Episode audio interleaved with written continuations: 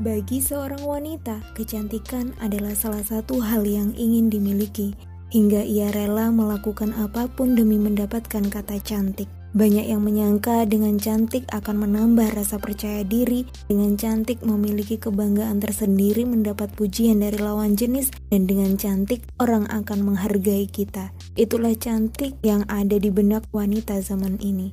Padahal cantik itu relatif. Dan tahukah sahabatku, cantik sejatinya adalah ia yang menjalankan perintah Allah dan menjauhi larangannya.